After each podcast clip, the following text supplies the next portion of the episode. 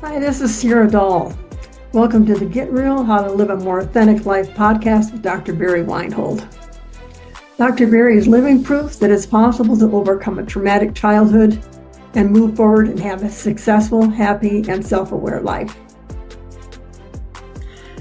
As a result of his experiences, he has devoted the past 45 years as a therapist, university professor, and author of over 80 books to develop cutting edge approaches that can show you how to achieve the life that you want. We'd like to hear from you. So send us your stories and your questions, and Dr. Barry may feature you on a future podcast. If you subscribe to the podcast, you'll receive a free self assessment tool that will help you evaluate how you might be able to move your life forward more effectively. Now, here's Dr. Barry. So, Dr. Barry, I see that we have a guest today, uh, Robert Scheidler. Would you like to tell us more about him?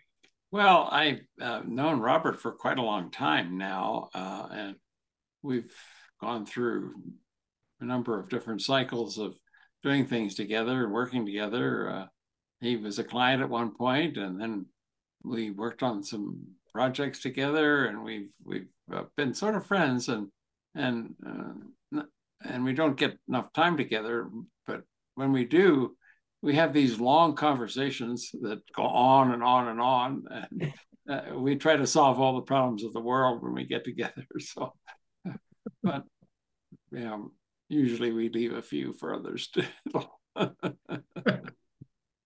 so, Robert, tell us a little bit about uh, your experiences of how you've handled the triggers that happen in your life about uh, how things from your past come to the present and how you handle that.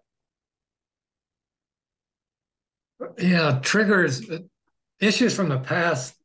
My theory is that there's an emotion that goes with it, and they're too frightening at the time to fully experience the emotion. And then that gets stored in our bodies, I think. That's what I understand. So that even massage can sometimes trigger it. And what I've um, learned is that if I can separate the, I first become aware of the trigger, and then if I can separate the story, uh, because if you go through the story again, you might re, you know, re-trigger yourself or re uh, um, traumatize yourself. But if you can separate the emotion from the story, and often it's around helplessness or something like that if you can fully feel that sense of helplessness or despair or anger or whatever it is that's so frightening that you didn't want to face it, then you have a chance to um, redo the, the uh, story itself and see it differently. So yeah, I think what you're saying is is really important. It's it's it's not the event that triggers so much as the feelings yes. about the event. Yes. How do you handle it when you first start getting triggered about something? What do you do? Can I give you an example? Yeah. Sure. Uh, not too long ago, maybe less than a year ago, I was in Tennessee or Kentucky, I forget which, and it was raining. And I was with my wife, and we were. It was a rainstorm. I had to kind of follow the lights in front of me, that sort of thing some guy pulled up alongside me and, and he made me go off on the, onto the short shoulder of the road. And I just got ticked and I just started speeding up. My wife says, Stop, Robert. And I said, Shut up. And she said, No, oh. you shut up. Then I that time I said, No, you shut up. Now, by then, I was in the middle of the next lane. I had no idea what I was going to do or what I was going to do to this guy or anything else. And so it was over by the third, you know, shut up. I mean, when she told me to shut up, then I told her I was really angry to tell her to shut up, and then she told me to shut up.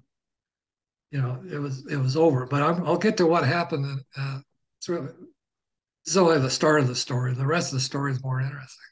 So I got up to him and I waved to him. I mean, he waved to me, and I waved back, and I just went on. And you know, I realized he knew what he did. So and you know, hey, guys got carry guns in that part of the country. So what am I going to do? You know, what happened is the next day, I thought about that and I decided to let go of the story and I, I I just got in touch with that feeling I had. I was on the side of the road, and my life was in danger, and that feeling, and I had that trigger. And when I followed it to a certain depth, I realized I was feeling helpless. That's one thing I've hated all my life is to feel helpless. That's really interesting that you recognize that. I hadn't thought about helplessness as part of being triggered, but yes, you're right. Yes. And I I'm finding more and more that that's a common theme in our countries that helplessness or being trapped. And that's just a real trigger. So a day, oh, by the way, as an anecdote, uh, about 20 minutes before that incident, a guy drove by me, passed me, and he gave me the finger as he went oh, by no. in the rain. no. So I'm wondering later, I wonder if I had cut him off and didn't know it. Interesting, yes. Anyway, that's that's to the side. So a day or so later, I was going down, uh, you know, road, and my wife was in front of me and getting ready to turn, and I was coming up, and this woman went across four lanes of uh, oh, yeah. road right in front of me. I had to slam on my brakes and everything. I didn't have the anger. I, I, could see that she saw me. I just went by. I was thankful I, you know, so, and I've seen since then that sometimes in programming, I get, get in some computer programs sometimes, I just can't solve the problem. And I feel so helpless. And often I would yell like hell. And sometimes that feels good. There's nothing wrong with that but I noticed that I'm just more calm. Yeah. Yeah, well, that's interesting. Now, uh, the when you talked about helplessness, in that incident, you didn't feel helpless. Well, it kind of did, but it just I just didn't get the emotion going. Yeah. Okay, you didn't. It didn't get. It didn't. It hit... could be. I think you're bringing up. It, it could be different because it happened so fast. I mean, I wasn't pushed off the side of the road. It happened so fast and it was over so fast. So yeah, it may not be a a uh, good comparison. But I think most people get triggered when somebody does something egregious in traffic. You get really annoyed and angry at it, you know. So yeah, why do you think that is, Barry, Dr. Barry? Why do people? Well, again, it's uh, it's uh, it can be a lot of things. Uh, I mean, when people are behind the wheel, uh, they want to be in control and then something happens that triggers them and they realize they're helpless they're not in control and and that scares them and then they they then have to sort of uh, either find a way to uh, to calm that feeling down and some as i said sometimes people will project it on others you know, get... there's probably an element of fear involved in that too, of fear Absolutely. of your life, actually, or having them having caused you an accident of some sort by mm-hmm. their carelessness. So maybe it's a combination of emotions. There is an ex- existential part of it. But if you get triggered from something previous from the past, like I did on that road there, that I leave the current time and place. Yeah. I was no longer at that road at that time in a sense. And I was responding as if something was happening back then. I can hardly remember. I was trying to impose it on that, uh, on that current situation. Yeah. In other words, I go back to the memory of feeling that helplessness. Mm-hmm. Well, that's the trigger. Uh, the mm-hmm. trigger uh, is it triggers a memory in your body memory, and frequently you hit it really uh, well it, it involves feelings, deep feelings, mm-hmm. and scary feelings. When when we have a situation like this and we react like this, mm-hmm. we know that something's going on that's unusual and we don't understand it and and frequently we just want to get rid of it as fast as possible can and our response looks inappropriate for the situation oftentimes. It does, yeah. And yeah. you wonder, oh, he's crazy. No, he's reliving the past. That's right. It's interesting that you were able to actually, having had that experience of being pushed off the road, that you actually thought about it enough. So when somebody went across the four lanes, you weren't actually reacting to them the same way that you might have otherwise. Because but you understood after, what your experiences were and your emotions were and able to control them. But that's after decades of learning a lot of um, um, forgiveness work and seeing and learning over a period of time that if I was in a similar situation, I would probably do the same thing. And, and Yeah. when people injure me and that type of thing. And so I learned then to look back to recognize that tension. In fact, there's a, quite a story. I don't know if you want to go into another story. But... Oh, sure. Go for it. Yeah. Well, let me give you an idea of where I started from. I can, this isn't quite a trigger, but it's kind of a trigger, or it indicates a trigger. So in my late teen years, there was a group of us guys with the chaperones going to meet some girls. And we were told to just be yourself. I can remember distinctly thinking that that's got to be the dumbest piece of advice you could give me because why in the hell would I want to be myself? Because I was always I was socially awkward, you know, and you're always getting in trouble, and you have, you know, you're born a sinner type thing, and, and so forth. So what I really needed to do is to put a persona on top of who I really am. I cannot allow people to see who I really am. So a little bit later, I was invited to a Toastmasters group in my mid 20s. And this was by this very distinguished gentleman who was very much respected in this company I was working for. There was a bunch of other employees. Hey, come on, Robert, we got something for you. And I thought, oh, God's going to give me a gift or something. But instead, he invited me to a Toastmasters meeting. And all I could think of, I could just started to get a little bit of thought of, oh my, I'm going to be in front of everybody. And I just gave some kind of excuse and got the hell out of there. I got back to my desk almost before I had any idea what happened. Uh-huh. That you escaped the uh, the, the Yes. the, the feeling that you thought was going to happen if you got up in front of the group and and so you had to had to make an exit in order to in order to prevent that from happening. Yeah, I left again. I I pretty much left the current time and place. And when I got back to my desk, I was I can remember wondering what the hell happened. I, I, I didn't want to think about it. I didn't want to talk to anybody about it. Nobody said anything to me about it. Uh, But see, what happened is, is before that, people were real excited about offering me an opportunity and things like that and helping me out. And what I did is, in the effort to protect myself, I actually embarrassed myself more than if I just shared that I had concerns about being exposed, you know, being Uh-huh. in front of people. Yeah, I And think a lot of people have that fear, you know, the being uh, in front of a group and making a fool of themselves. They're afraid to take that kind of risk. But But also then what you did is you share, I- I mean, what you're saying is it would have, the, the solution would have been to share the, and be emotionally honest with the, the people about what was going on. Yes. And that's, I've been talking about that in the first episode about how emotional honesty is a big part of getting through triggering. But I was too frightened to do that. I was in a panic mode Yeah. that I had no idea I even had. So Right. Robert, you've been in, in married a long time. Can you explain a little bit about how you were triggered in the beginning of marriage as opposed to the evolution of that throughout your marriage and how it is now? Are you still triggering each other like you did at the beginning?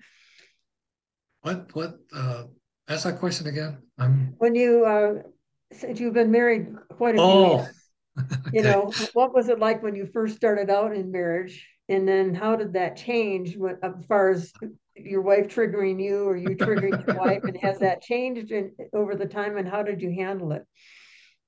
My marriage is actually a mystery to me because she's the only person I used to just find things wrong with everybody. And I never did with her, even Wow. though she had a lot of issues. she she was in therapy and, and for some pretty severe things. And I don't know, we just connected somehow. And we could always talk to each other. But there was early in our career or our marriage, um, we um, were at a uh, well, it was actually at La Foret outside of Colorado Springs. It was a retreat, and we had some uh, Foster Cline, in fact. I guess I'm not supposed to name names, but uh, but he had a group of therapists there, and we were doing, um, you know, working on ourselves. And there was this one woman that really, one therapist really, um, really impressed Joanne. She says, I'm going to go work with her. I immediately, out of reaction, says, I'm going to go work with her too. I didn't realize till later when I looked at back at it that I had to, I was real insecure. I'll get to that in a second, but I knew that I had, well, I was a, okay, my most deep fear I didn't get to until maybe five, ten years ago is that if you saw me, you would reject me. Oh, yeah. So I was afraid if I got into therapy that some things would come up and or if, if I wasn't there to protect myself, Yeah. that she would come up with some stuff that she would really see who I was and leave. And so I tried to get into therapy too. And a little bit later, I got, you know, around therapists and stuff like that. Hey, you know, I could do that. And the purpose of it, I actually tried to get a master's in psychology with the idea of perfecting my persona, all self. And that I could be connect with people, which I wasn't real good at doing, except with Joanne. And I could be wise, you know, look like a really smart person. and I could perfect my persona because I learned all these techniques on how to do that. Wow. So when you fir- first got married, what kind of things triggered you? Is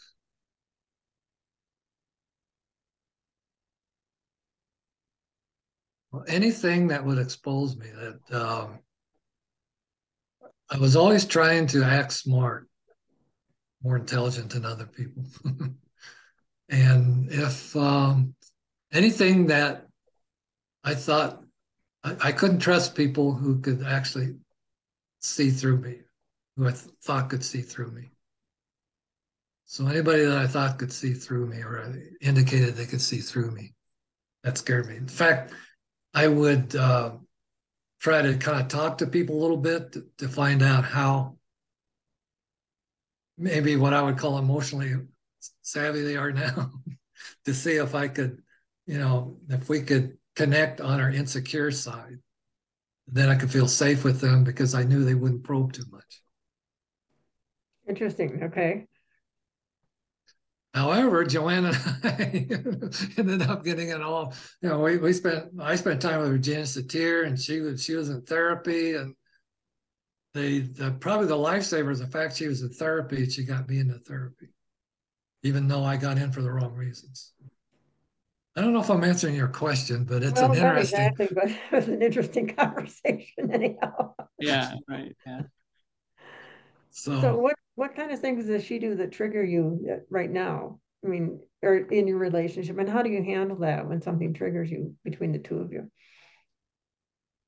Uh, sometimes she interrupts me, and because and you know I used to interrupt her too, but I'm catching it more now, and so I just uh, I just know she does it, and I can tell her I can say something, and she'll stop and respond, and um, what I figured out is that sometimes I go on too long, get too deep, you know, and she's kind of heard it before. she kind of wants to go to sleep and stuff. But instead of trying to make her perfect and myself perfect, I try to just admit that, um, you know, I've got this tendency and, and, and I know that when I do have that tendency, it's going to impact her in a certain way. And so the idea is over time to try to lessen it rather than doing it right away. This is bad, you quit that. No, let's work on it. You know, and so I give her permission to point it out because it's helpful. And then I give her room to be upset for a few minutes. And then after a minute, she comes back and she's fine. So it's amazing if we allow each other to kind of be each other it just opens up the world. It's just really amazing. Yeah yeah that's that's probably a good advice to people in our audience to think about when they get triggered. It's an opportunity. Yes yes. It sounds like you've learned to accept other people more and more For their errors and their mistakes and, and not being perfect. And maybe that has a lot to do with you accepting yourself for not being perfect and it's okay. Yeah, it took me. Trigger you that much anymore. I kind of say it, it took me all these decades to you know reach a certain level of forgiveness. So why can't other people have at least as long? you know, why can't I have same amount of time Uh-huh. even So Dr. longer? Barry, what do you think about all this? Well, I'm um, uh, Robert. You you represent somebody who uh, who thinks very clearly about a lot of this, and I'm I'm really glad we had you on to talk about your story a little bit, and I hope people in the audience identified with, uh, particularly if they're married and the kind of things that go on with their spouse, and and also your example of of of the road rage incident that was a good one because a lot of people exper- have experienced that one as well. So appreciate those stories, and then the self-protective mechanism because that's what really what people do when they get triggered. They go into a self-protective mode, and and then they don't learn the lessons that need to be learned from from the triggering experience. One thing I would say is that becoming real, you know, working through um, forgiveness and working through the triggers. If you're someone like me that was so far removed in a lot of ways from connections, in a lot of ways, to that experience of coming out of that is it's beyond ex- explanation all the way from extra energy even for normal routine tasks i have about 30 of changes that i've noticed in myself and they relate to like less anxiety better relationships better de- thinking and decision making more openness and when you improve in one of these areas, they improve in all of them. So it, you get the whole package. And it's even if it's the last day of your life, it's worth it, is what I would say. To spend the time to do it. It seems like you're you're going up against and going up against it. Sometimes I felt like I'm so damn tired of being wrong, you know, of going in the wrong direction. But there comes a point when life just has so much more meaning and it's beyond description. Wow, that's a that's profound, Robert.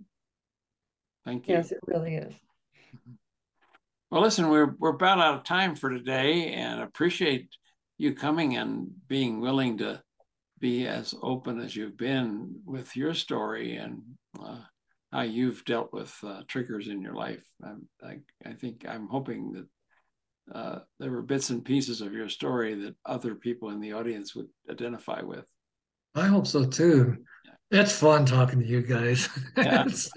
Uh, yeah, same here. I, I enjoy, uh, as I said, when we get on the phone, sometimes it, it goes on and on and on for an hour or so, and we say, "Well, gee, uh, we've learned a little bit more about each other," and as a result of our conversation. So, Well, it seems like you've seriously overcome your shyness, Robert. yes. I was at a Toastmasters meeting the other day and I was surprised at how loud I was talking into that room. Usually I have a very quiet voice.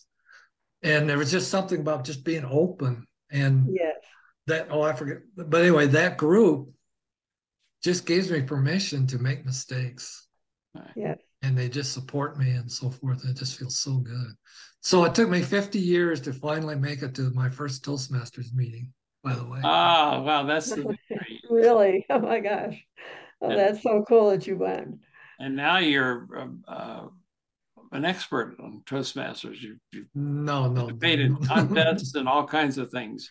I mean, no, you're, no, no, no, no. you're moving yourself out in to be, you know, able to speak in front of people, Yes. and not Yes. not have this old fear that somehow that uh, they're going to reject you if they see you, and and you've gone past that very clearly. Yeah, I'm not an expert by any means, but folks do appreciate what I have to say, and they, you know, it, it's still connect. You don't have to be perfect in your speaking, so like to, you know, be a Toastmaster or something like that, but Uh.